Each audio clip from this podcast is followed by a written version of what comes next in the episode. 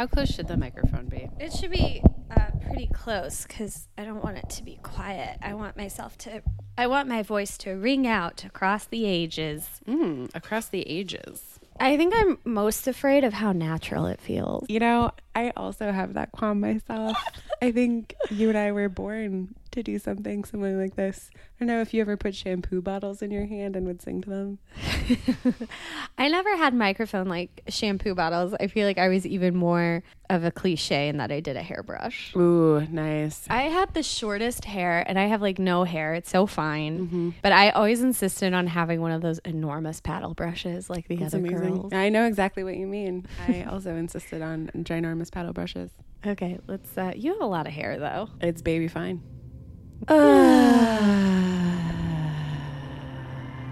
Welcome to Romance, A podcast about bodice busters, the Wild West. bucking broncos, Country doctors.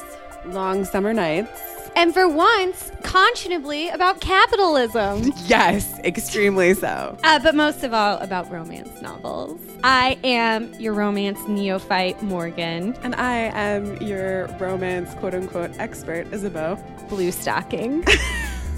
on the shelf. and today we are going to talk about Tempest by Beverly Jenkins. Tempest brings us to the end of the Old West Rhine Fontaine series. And I hope you enjoyed the final installment. I really like Dear Readers. Yeah. I think it's nice. This is the first time I think I've encountered one. They're usually at the beginning. Oh. Yeah, so you can skip them before you get right to the prologue.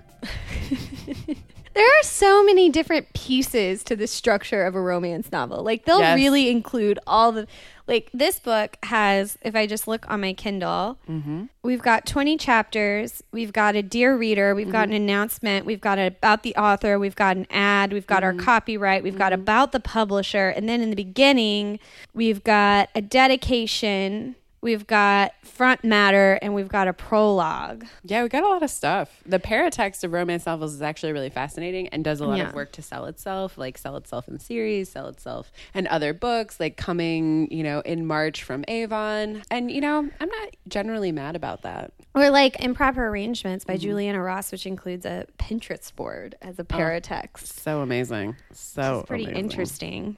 So I picked this out because it was recommended to me by the curator of 57th Street Books here in Chicago. And I made you read it. Do you want to give us a synopsis? Yeah. Um, so here it is. I told Isabeau that I had a really good synopsis ready to go, and now I'm blowing it already. You're not blowing Okay. it. Don't blow your wad. Our heroine is Regan, and she is from the Arizona Territory. This is a historical Western romance. That's important. Mm-hmm. Regan is headed to Wyoming to meet her future husband because she responded to an ad requesting a essentially a mail order bride. We're not told which newspaper, but one of the historic black newspapers. Yeah, they make specific mention of that. I wonder if they published in the Defender. I think it did. Chicago's famous black newspaper. Yeah. This was also the home of Ebony and Jet magazines for a long time. Sure was. Chicago. Now they're selling that building. And the historic Chicago Arts Bank on the south side got a ton of the books from both of those publications. It's gorgeous. You can go there. It's totally free. There's so much good stuff to do for free in Chicago. Anyways, enough about that. So Regan is on her way um, to Wyoming when her coach gets attacked, bamboozled by some bandits. And it turns out Regan can hold her own. She kills one of the bandits, wounds another one. With her Winchester. with her Winchester rifle. And um, then she makes it to the Wyoming town. She sees another group of men ascending on her coat. She assumes they're bandits come again and she shoots at them and wounds her betrothed in the shoulder. And so Unbeknownst. Unbeknownst. And she doesn't know it's him but it turns out that there's going to be throughout the book this kind of ongoing trial about the bandits and trying to prove their intent. And there's also at first colton who is our hero dr colton lee. He's the local country doctor. Mm-hmm. He is going to have a hard time warming up to regan because his deceased wife was a very she was a lady. she was a lady and kind of the a problematic one i think. I think a lady in terms that like 1889 would conceive of as a lady. Yes. And she's repressed. Extremely so. And Regan is not. Like, Yeah. She's immediately different. She carries a Winchester. She also has a handgun. She's comfortable with guns. She's comfortable with saving herself. She's comfortable speaking her mind. She's just an incredibly comfortable woman with who she is. And like, that's so nice. We should also take a moment to go ahead and say that, in case you guys didn't know, that both Regan and Colton are people of color. Yeah. Well, they're African Americans. Yes. Okay, I want to talk about the cover because in the book, Beverly Jenkins specifically says he has a mustache. For sure. On the cover, he does not have a mustache. I also was really disappointed by that. And I've seen other covers of Beverly Jenkins books, and the Mm-hmm. guy has a mustache. Mm. So I think that's something she liked. But what I would, I what. I noticed most about our heroine Regan is her grace, and Mm. she. I want to talk about what's satisfying about this book compared to other romance novels. So it's really important to know that the reason Colton decided he wanted a wife Mm-hmm. after his first wife passed away was because he has a daughter named Anna who's six and he wants her to have a positive female, a role model in Mm-hmm. her life. He's pretty sure his sister Spring is not going to provide it. Yeah, and so he's a busy doctor. He lives with his grandfather, who he almost exclusively calls Ben, which I think is an interesting choice. Um, and he's a crotchety old man, and so Anna's only other positive or person in her life besides her father and her crotchety great grandfather is this woman named Minnie, who was Adele's Colton's first wife, her aunt. And Minnie is what some people would call a battle axe.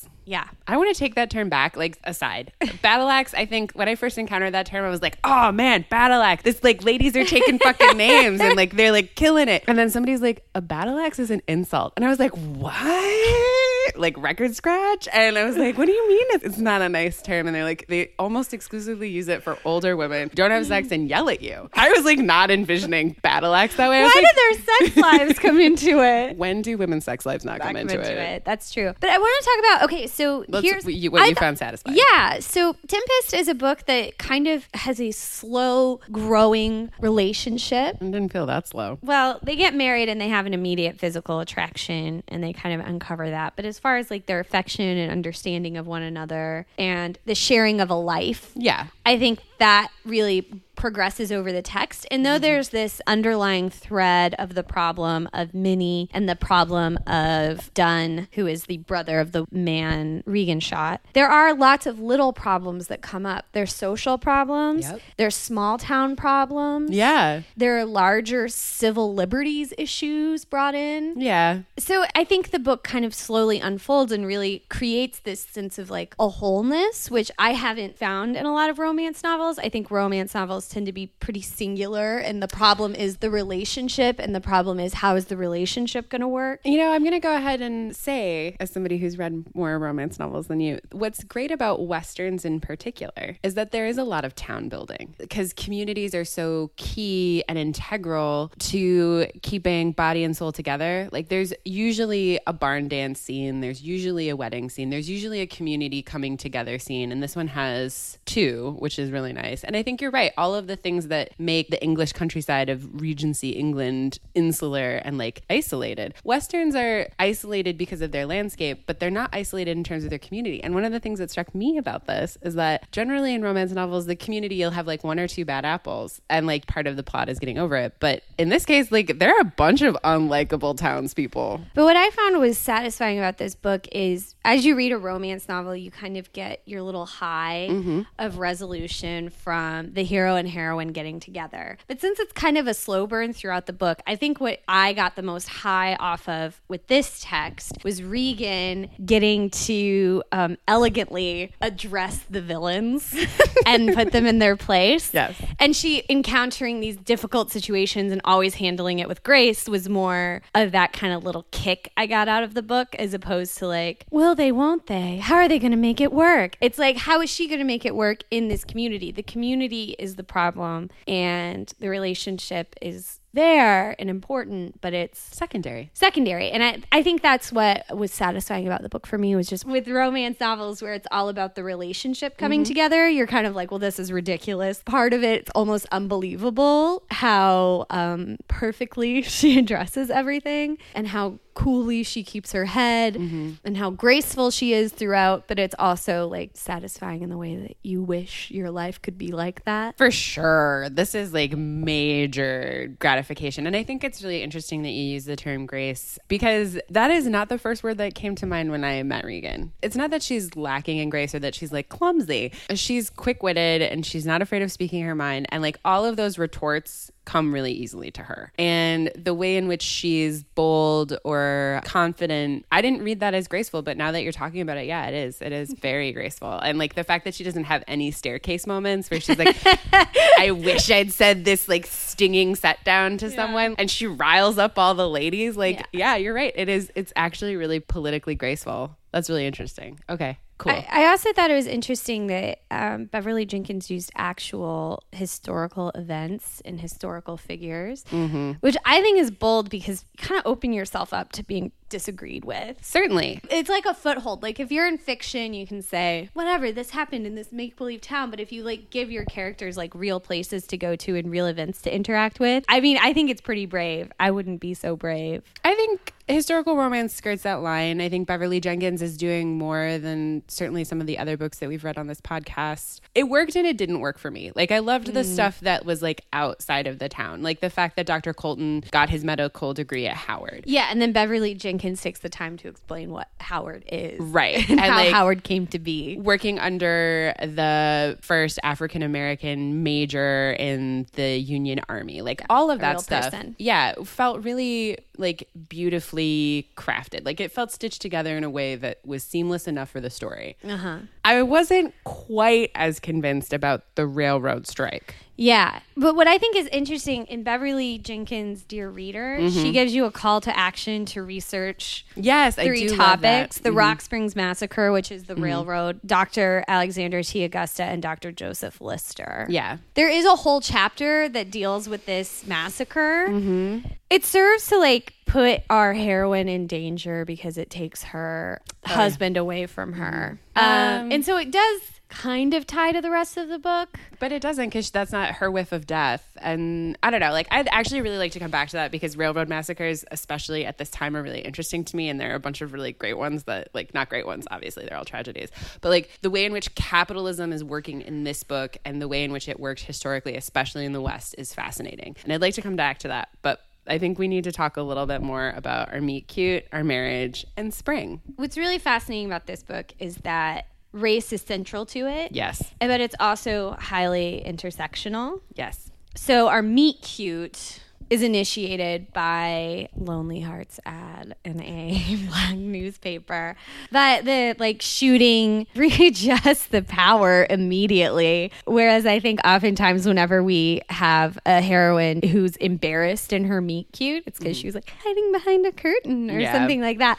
Whereas like she is embarrassed at first because she shot someone she didn't mean to, but then she apologizes and she's like, I've done enough. Yeah, I love that so much. Where he's like, "You fucking shot me," and she's like, "I apologized, and I meant it sincerely." And now your reaction is bad. She's she's apologized a couple times and deeply sincerely and deeply thoughtfully in the only way that she Totally. can Yeah. express anything. Right? I'm like, I loved that. That she's like, "No, I did it. Like now enough. it's on you." And he like in the book, whenever we enter his perspective, which actually doesn't happen that consistently. It happens in the sex scenes. It happens in the sex scenes, but we enter his perspective and you can mm-hmm. tell that he's fishing for another apology. Yeah. And he says, She just kind of stared at me. and I was like, That's wonderful. It is. I really, I loved that. I loved Which is great. Yes, totally. I loved that Regan was so in charge of her gracefulness in that way. Like her gracefulness wasn't because like I think that word would have been applied to his first wife Adele. Like she was petite, mm, she like mm-hmm. had a particular kind of corset. Her grace wasn't active; it was passive. Yes. Yeah. I think that's a really beautiful way to put it. Yeah, so Regan's gracefulness is like, here is how human beings interact with one another. I've done uh-huh. you a wrong. I've offered a sincere apology. Now the way that you're treating me is shitty, and I'm not going to stand for it. Yeah. And I like, I fucking love that. Yeah. She's like, I've done enough. You've it's time for you. Yeah, do some growing. Step the rest of the way across the floor. Totally. I loved that. And so there's this whole thing. He reacts badly to being shot and like her apology. Imagine that. listeners. And so then he's like, You're going to stay with Minnie. She boards people in her home. And the sheriff takes her to Minnie's, and Minnie is mean immediately and mm-hmm. crotchety and angry and shows her to this back room. Mm-hmm. And there's mold. And it's like, Regan's like, I'm not staying here. And then she says to the sheriff, Anywhere else I can stay. And Minnie immediately cuts in and said, Not colored folks. Mm-hmm. And then the sheriff's like, Fuck you, Minnie. I'll figure this shit out. Like, thanks. Tip of the hat. And um, that's one of the subtle and really important ways I think Beverly Jenkins is creating a world where race matters Uh-huh. and like is constantly showing us readers and her audience in general like how in which to interact gracefully Yeah. and beautifully with that like And race isn't just a problem. right Race is also a, something that creates solutions and brings people together. Right. And a shared experience. yeah But she's conscientious always of intersectionality. For mm-hmm. example, Ben, Grandpa Ben, his Grandpa Bear. wife was a native woman. Mm-hmm. And Ben is reflecting on why he doesn't trust women. Mm-hmm. And he tells this story about how Spring Rain was her name, how he fell in love with her when he first saw her, and he couldn't convince anyone to allow them to get married. But then her people saw that he respected their ways. This mm-hmm. is Ben's narrative he learned their language. And he learned their language and they got married and then she left him eventually. He was gone all the time because of his work. She left him eventually because her people had left. Uh, her people had left and she felt alone and isolated. Mm-hmm. Our girl regan she makes the point that like well she probably wouldn't have left if you were fulfilling her in some way. And ben was like yeah but like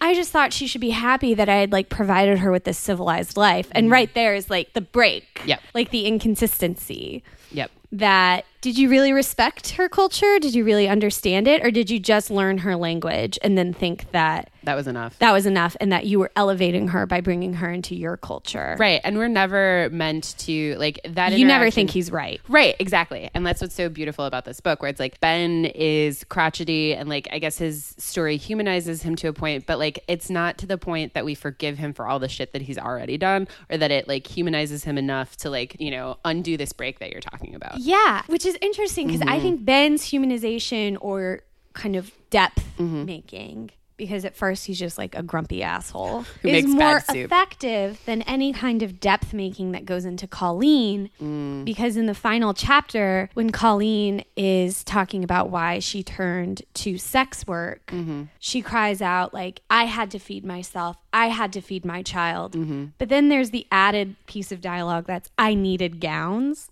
and that felt like if you could have eliminated the phrase "I needed gowns," that would have been a really striking moment.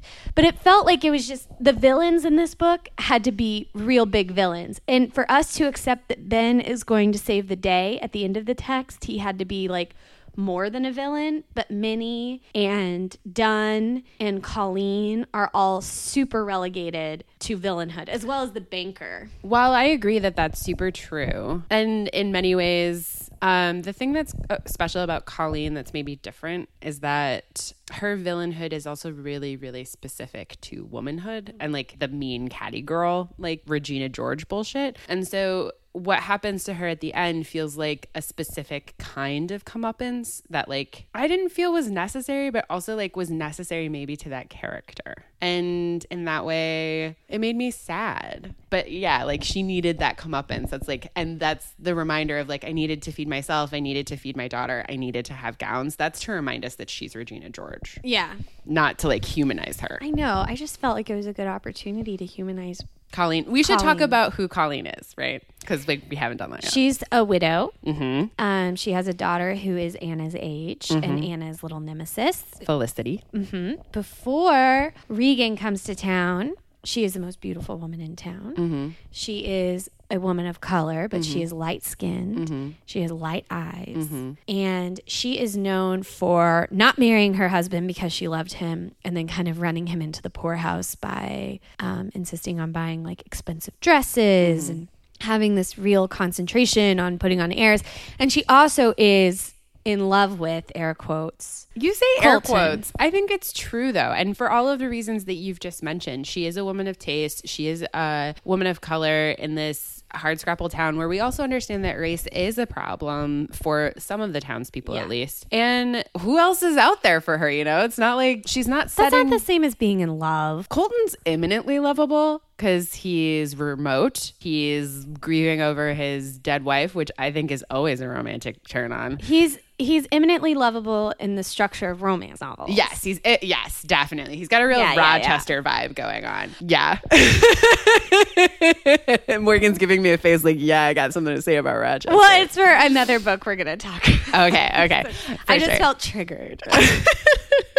But like, there's really no one else for Colleen, and she's like the other part of it. Like, like Regan, she's educated. Like, Hmm. she has a life outside of this small Wyoming territory town. I, you know, it seems like she and Colton, the doctor, would be a natural fit, and I think Yeah. she's really frustrated that he doesn't see her, and like she gives off like a vibe of desperation that I'm sure is unattractive to Colton. yeah, I just I can't buy that she really loves him, and I can't buy that we're supposed to think that she's really in love with him. I don't think so either. The book doesn't buy it, so we can't buy yeah, it. But you're you're saying like what is love?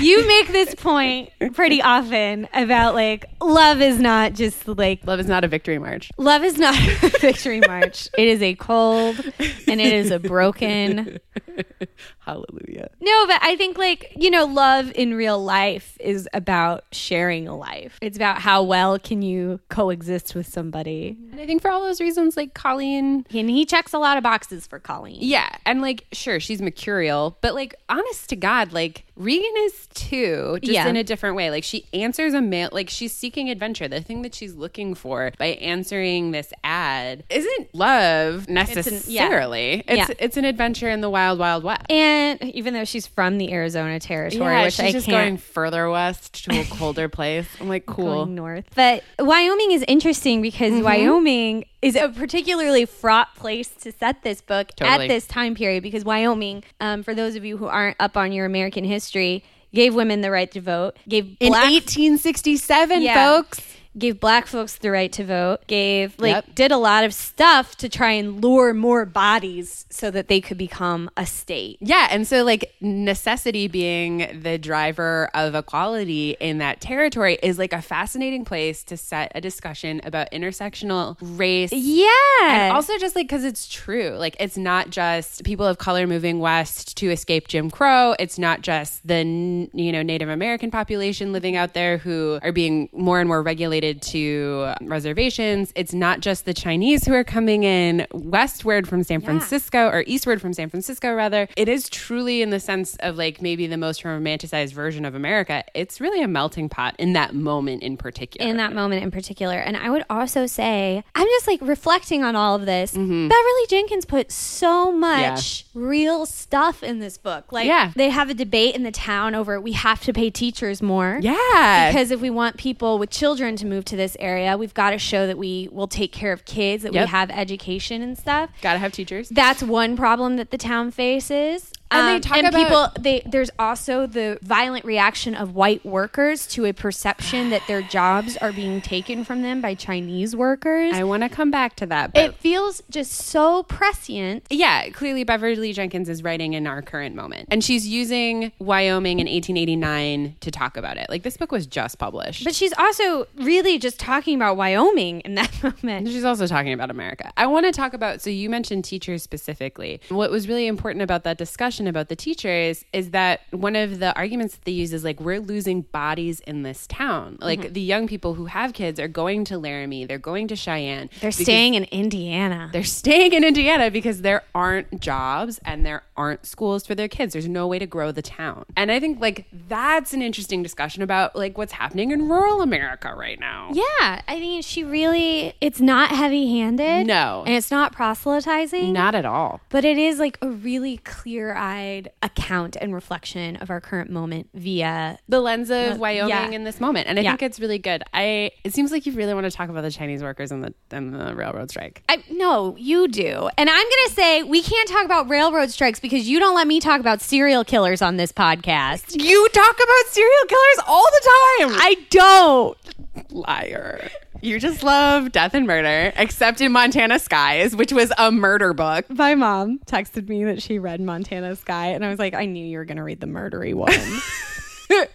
I really love the sound of your mom. she reads these like really violent, murdery paperbacks, like Yeah. crime books. Anyways, We can talk about more murder books. um, the Chinese railroad strike, the strike itself does not really factor into the book that much, besides to reveal like a historical event and to place our heroine in greater danger because it removes her husband from the scene for whatever reason that could be provided. But I mean, that could have been any number of things that took him away. But like also you're espousing that reasoning, but like nothing happens to her and it doesn't feel dangerous that he's gone. She's threatened, and it reveals that she's being watched. Yeah, but like, you know, he could have said that and like Colton could have been there. Like that whiff of death didn't feel particularly menacing to me because like the omnipresence of surveillance in this book was already pretty well foregrounded. So like him being gone didn't feel like any more or less dangerous because they've already been shot at twice at this point when he leaves. Yeah, but it raises stakes. It raises intensity. Uh, if he says, "I know your husband's out of town," you immediately feel vulnerable for her. I guess. I guess I didn't. And maybe part of the reason was because, like, the way in which that historical moment felt kind of shoehorned into this book. And I don't think it's functioning as a whiff of death. I It's think not at it's all. just raising stakes. I think whiff of death is certainly in this book. Totally. I'm surprised you haven't brought it up yet. I want to. But the thing about the moment that she's, that this book talks about with the Chinese workers and everything that you said about, like, a white reactionary force to, you know, people taking their jobs and, like, all of that is really interesting. There's, like, a moment of, like, oh, Eastern medicine meets Western medicine with Oh, acupuncture. yeah. And, like, the, some of that's, like, nice. But I don't know. It just, there wasn't enough discussion for it to feel fluid with the oh, rest Oh, of yeah. the book. It felt like a token, maybe.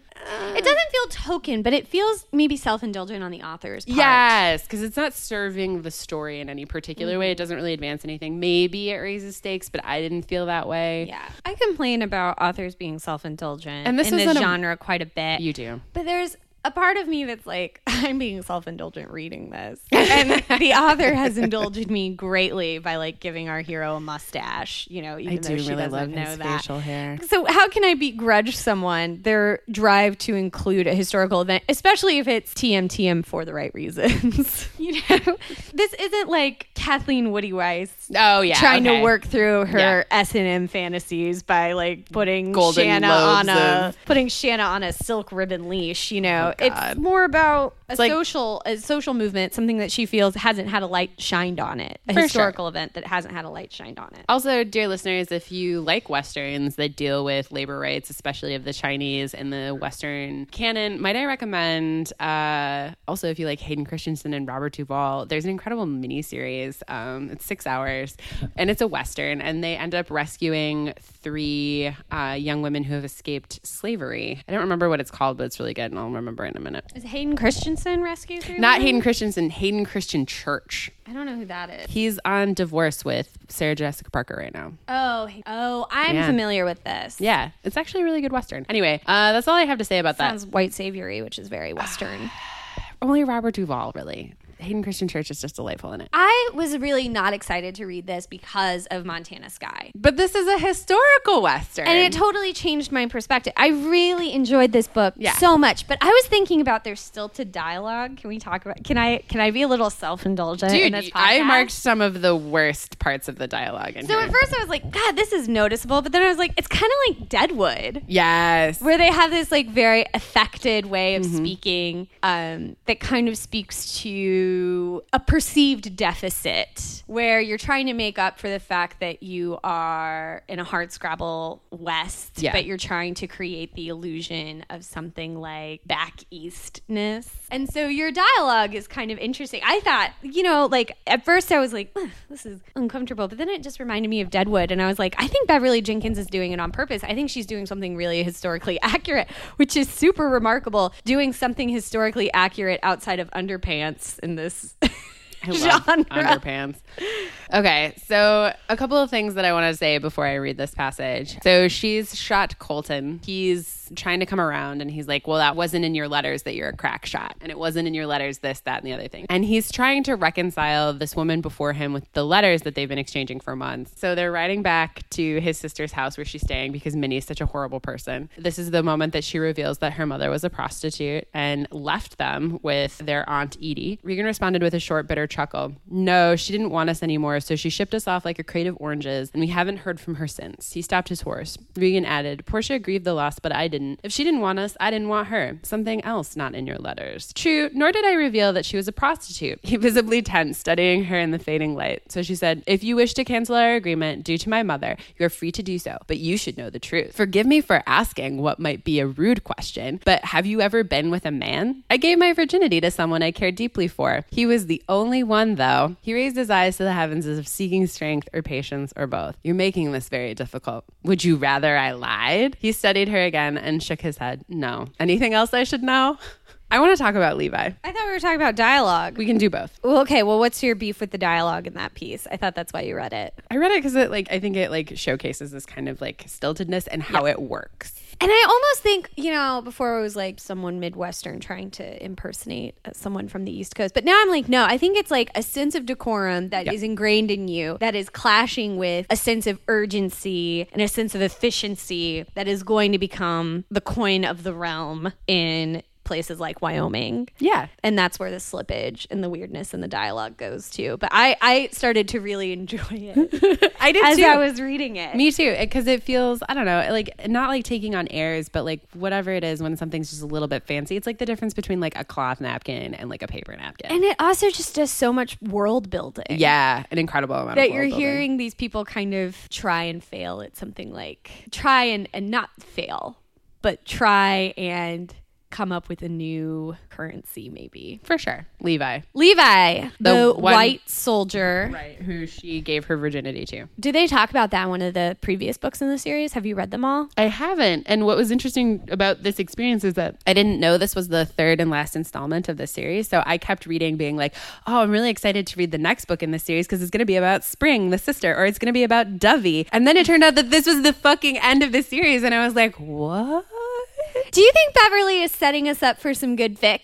Do you think she's like, to me, Dovey feels like a real cry for Vic. I agree. Oh my God. Listeners, Dovey is this incredible, also not quite widow because her husband's just left her with this, like, you know, bear of a son. And like Wallace this- Jr. yeah, Wallace Jr. And this, and like total sidebar, she's an incredible secondary because the Irish saloon owner is in love with her. And I also love that Beverly Jenkins, when she introduces him, says he wore the ruffly shirt of a gambler. Details in this are just so good, and he and he like refuses to call her Debbie. He calls her Boudica. yeah. Boudica. I wish I could do an Irish brogue. I do too. I'm not going to try it anyway. uh, For Well, listeners, we, we should just call Liam Neeson and ask him to do it. we should we should be like Liam Neeson say Google Liam Neeson saying Boudica. Boudica. See what you can find. Boudica. Anyway, if you guys don't know, Boudica is this incredible Celtic queen who just like rode herd over the Romans as long as she could with her daughters at her side. Um, she's an incredible warrior princess type, and to have some person call you Boudica is like the biggest compliment you can receive. Probably wasn't for Dovey. Well, he calls her Boudica because she's six foot tall. Yeah, she's tall and blonde. Boudica. Are you trying to do it? In a No, voice? I'm just like it just chills me. It's like Mufasa. He calls her that whenever she gets up and speaks at the town council meeting asking Yeah. for higher wages for teachers. Boudica. it's just so sexy. He's described as like very dreamy and he sounds exactly like your traditional white hero Mm-hmm. Yeah. in a romance novel. Like he's a he's he's a Gambler. uh, he's a rogue. A roue, even. He's a roue. He has dark curly hair Yep. and he's wearing the ruffly shirt of a gambler. Totally. Oh, God, I love it. Anyway, you know what's interesting to me about that is like Colton also has a pet name for Regan. It's Mrs. Lee. Oh yeah, that comes up the first time they make love. Yeah. And he uses it again in like their most tender moments. When And he- the people of the town start calling her Mrs. Doctor. I love that, by the way. Um, but when he calls her Mrs. Lee rather than Regan or anything else, it's like he only does it in the most tender of moments. And I think that's, I don't, whatever, patronyms, last names, complicated stuff. But there is something really sweet about this where he like throws Mrs. Lee out in the same way people say like sugar pie or honey bunch or. yeah, like it's a way of saying I like you. And I love while you. ad- while addressing you directly. yeah. There's so much great, like that's such great character building. Yeah. And such subtle character building. Yeah. I think she did a really true to life job of depicting, like, it felt to me relatable as someone from a small town Mm-hmm. in this day and age. Like you've got the old men sitting around drinking coffee who will help you out with stuff The telegram office. at the telegram office,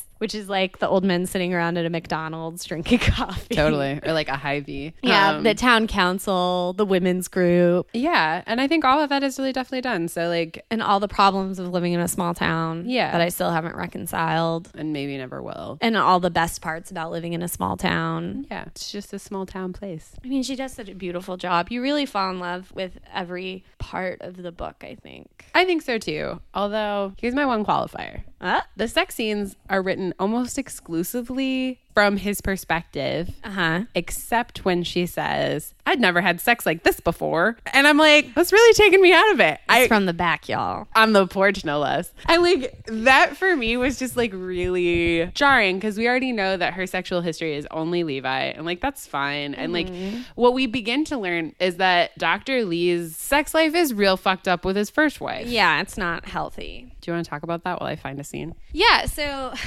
we're trying to make this work. Wall to wall content.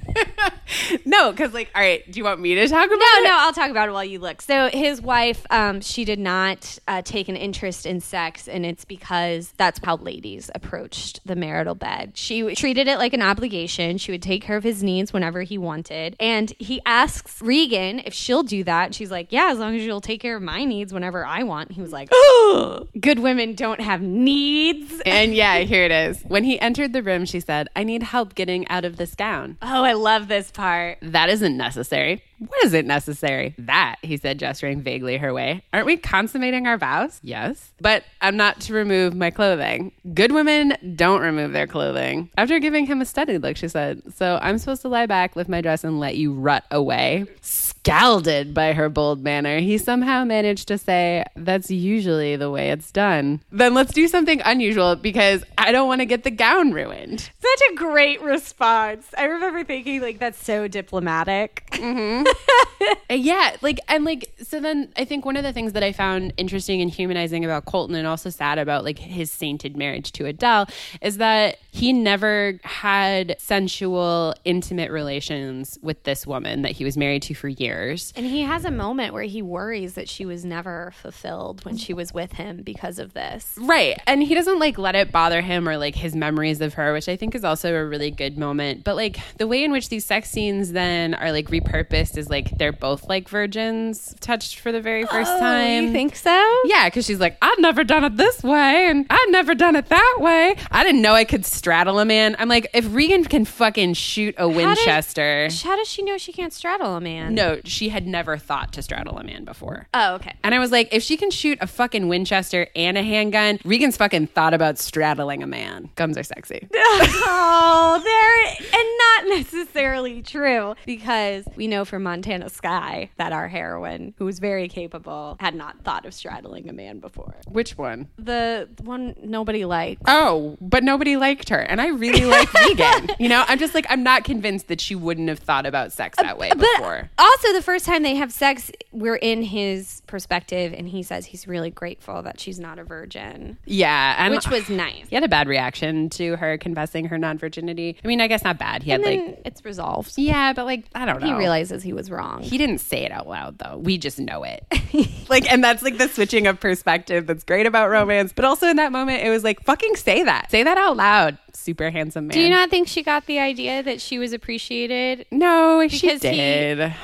Comes to reconcile her relationship with Levi. He kind of very eloquently tells her, I saw Levi and he wanted me to tell you he's sorry. that he lied to you. that he lied to you. And she's like, okay, cool. And he's like, okay, cool. And they move on with their lives, which I think is indicative of the fact that they have bigger feelings for each other that are more about liking one another than possessing or having difficulty or friction. For sure, for sure. I agree. And I think to that end, we didn't need Levi as an actual human bodied character in this book. Beverly Jenkins was doing such a good job of building that already. And it made me kind of have a problem with Odell, which I didn't want to have. Me too. Because Odell's his grandpa, by the way. Levi's grandpa. And And Odell is a nice old man who drinks coffee at the Telegram office and is good friends with Grandpa Ben. Yeah, and is trying to get Grandpa Ben to stop being such a fucking grizzly bear. Yeah, and is really good with Anna. Yeah. really supportive, and they go fishing. Yeah, like that whole thing. I was like, we don't need Levi here. Get him out of here. I know. and then he shows back up at like the. That's another reason why the, the striking train workers were hard for me because Levi showed back But up. I think it kind of went to show that like a problem doesn't have to be a problem because in any other romance novel, him showing up would have caused great controversy, and it only saw, creates a small problem, which demonstrates to us the strength of Regan's relationship with Colton. yeah, but like, why have that problem at all then? Like, why have him show up? Because like when he, we needed to we needed to know that this was a better relationship than just I think there are different ways to show that. Because like when Levi showed up and like there's a chapter break, I was like, oh Oh, man, shit's about to go down. And then it's like, boop. Boop. And I was like, Levi's a real waste then. Like, why have him if you're gonna like amp me up to have shit go down and then have no shit go down? Well, I thought it was nice. we can have different opinions on this, Morgan. I know, but I'm saying like it's nice. Okay. I'm just sharing my different opinion. Here is my other problem with this. She was shot twice in the back. Yeah. She is walking out of bed within seven days. I don't know how much y'all know about back injuries. Nobody's walking out of bed in seven days. Did you just not like this book? No. Because the book goes through great care to explain how close she was to dying, but the shots just barely missed anything serious. Wah, wah, wah. Also, like running, like I just don't think you liked it. no, I I did really like this book, but the two major problems that I had with it were Levi, where he feels like a really unutilized problem. I think like he's presented realistically.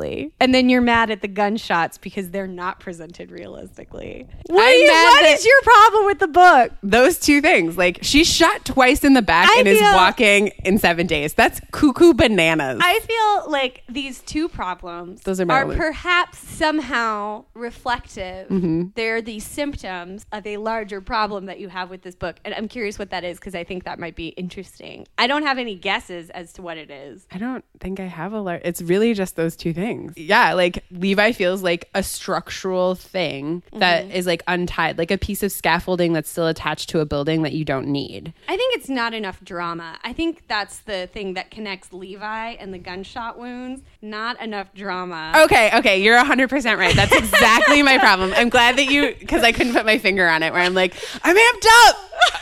Why am I mad? but you're right because like listeners i can't tell you how fucking exciting the first chapter is it is like pulsing and i'm like it's just so exciting I Like, nodded. Sorry, I she, forgot like- this is of audio. yeah, we're not visual. She like fucking cocks her gun. She leans herself out of the window and she's like Ah! fucking taking down bandits. And like some guy collapses from a heart attack at the top, Top of the, of the carriage Oh or my whatever. gosh. And it's like it is just heart stopping. And then she like the another posse of eight people show up and she like cocks her gun again. Oh, but how does she set this scene? She sets it as like another boring day in a stagecoach, and Yeah. her bottom hurts from bouncing around. and yeah. bam, bam, bam. And she's like, my poor posterior. And then it's like, oh my God, we're in it, we're in it, we're in it. And then bandits, She, bandits. real bandits, Yeah. not bandits who are going to make love to you. They're they're going to steal your stuff and hurt you and hurt kill you, badly. like assault you. yes, And like that's made really clear. Like Yeah. the stakes of the first chapter are so high, and then you have these eight people come riding over the edge, and she gets her gun and she like wings a guy, and like she she didn't wing him enough, and he just like slaps a hand on his shoulder, and like they ride down so hard on the carriage, and then the coach guy is like, "Oh, I know those guys. It's the sheriff." it's such a good. It's so good. It's such, it is. It is like- feel like the rest of the book didn't deliver on that opening. No. And the moments that like jump right to it, like Levi showing up and then Uh-huh. having that chapter break, I'm like, oh God, here we go. Yeah. And then like, or a shot rings out across, you know, the plains and she's riding alone in her carriage and like she feels the burn in her back. And then like she's shot again and she somehow manages to like get the reins and like get herself home. Mm-hmm. Like that's so exciting. And then we spend three days in suspended animation. And then I do love that he wakes her up with, you know, hello, Mrs. Lee. Like I think that's really sweet. But like I wanted everyone to be really, really terrified that she was gonna die. I wanted to like be in the surgical scene. I wanted there to be like gas lamps and like crying and like, you know, bags of rags of blood and like maybe like he like was afraid to do a blood transfusion because of like the timing. Yeah. And like none of that. It's just like there were so many like oh. You know what though? I think that's part I think maybe Beverly Jenkins has a project here. What's it called whenever it's an educational, a book is meant to be educational? What is it? Self-aggrandizing. no, I don't really believe that Beverly Jenkins. Not teleological. Pedagogical. Yeah, I think there's I think there's a pedagogy in this book because Yeah. early on Regan says I should have realized that answering a mail order bride letter wasn't going to be an adventure because a marriage isn't, you know, Yeah. like that. I think the fact that the book sets up and then frustrates some of your ideas of adventure or your ideas of like, oh my God, the other man has arrived. They will both desire her fiercely and will probably kill one. I didn't need that to happen. It's like an idea that, but that's what I thought was going to happen. No one loves a love triangle more than old Morgie right here. But I was like, I was satisfied by it. I think it is. I think it's a pedagogy. I think she's saying something about romance that Maybe, perhaps then- it isn't not romance novels. I think she's saying something about love. That love is not romance, that a relationship is not the drama and friction that comes from being together. It's the steadiness, it's the adjustments, it's the moving your sail to catch the wind. It's not fighting the storm. I feel like you're giving this too much, especially because I feel like You think I'm reading too much into it? not Giving it too much credit? That part of it. Because like in so many ways this is like a structurally perfect romance novel. It, and like some of the ways in which structures are deployed they're underutilized. It's not like they're confounded. They're just underutilized. But to me, regardless of Beverly Jenkins' intent, I think mm-hmm. this is accomplishing a pretty fascinating project. Yeah. A pretty fascinating project in that it is a structurally yeah. romance novel. yeah.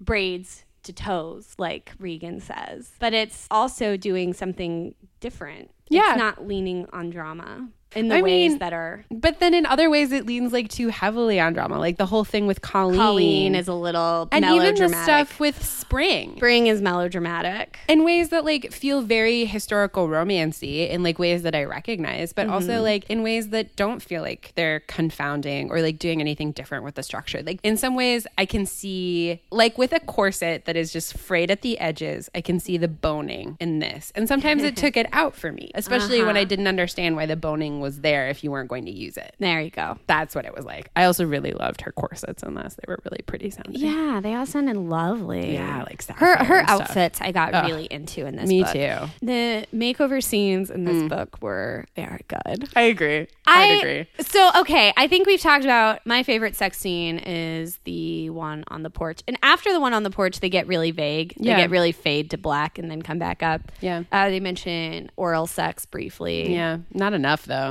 What was I, so? Honestly, to me, there's only two sex scenes in the book. Yeah, I agree because the others are fade to black, like mm, Mm-hmm. abstractions. Which kind of proves a point about how sex is like a consistent thing in a relationship that isn't necessarily jaw dropping. Yeah, It's nice. it is nice. It's warm. This book feels very warm. Yeah. It's like a slow simmer. I like. I super enjoyed it. It's a definite romance for me. yeah. Um, I wasn't sure. I mean, I like my problems aside. Like, you know, I'm not an uncritical reader. I am. That's why I had no business at the University of Chicago.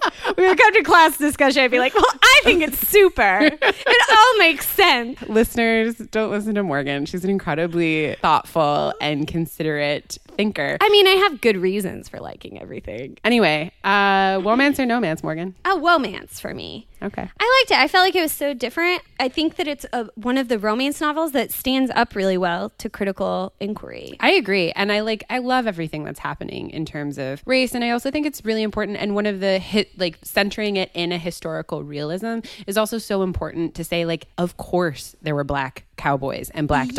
doctors. Of course there were Native Americans raising horses, not living on reservations. Yeah. Like of course there were Chinese people. Of course, of course, of course you lily white idiots who And say that the West like- is a particular way. And also, there's this sense of like there isn't an isolationism from everything else that's going on Yeah, in the world. totally. They talk about Geronimo and Yeah. they talk about um, you know as if they are current events Mm-hmm. because I mean they are for contemporary for the book. But you know there isn't a sense of isolationism, which I feel like a lot of times in a historical romance Mm-hmm. it could technically happen anywhere at any time, except Yeah. they don't have smartphones and they wear different outfits. Yeah, totally. And this is very particular, and in its particularity, does a really beautiful job of feeling timeless. Yeah, I agree. Total romance. Romance all the way. Yeah. Thanks, Beverly Jenkins. Hey, Beverly Jenkins, or Bev, as you call yourself on Twitter. We really liked this. I want to read the rest in your series. And if you want to take the lowly opinion of a podcaster, I would love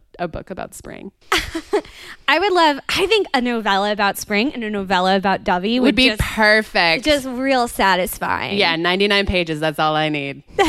just one really good Come sex on, scene. Beverly. I'm so, I want to know what happens with spring. I do too. And that's What if she, what if she, what if it's a queer romance? I think that'd be great. I also kind of got the feeling that the sheriff was making moves there, but like maybe I I'm too Oh my God. that. Wit and spring. Yeah. Wing.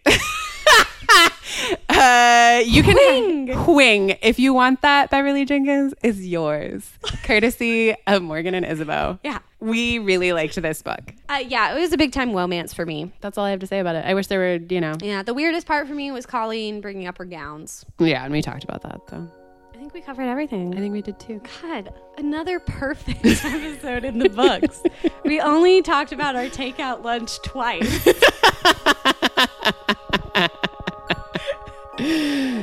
Uh, Did it again. All right, I'm gonna kiss y'all goodbye, This is Morgan and this is Isabeau. telling you to loosen your stays. Spend never your principles. Mwah. Mwah.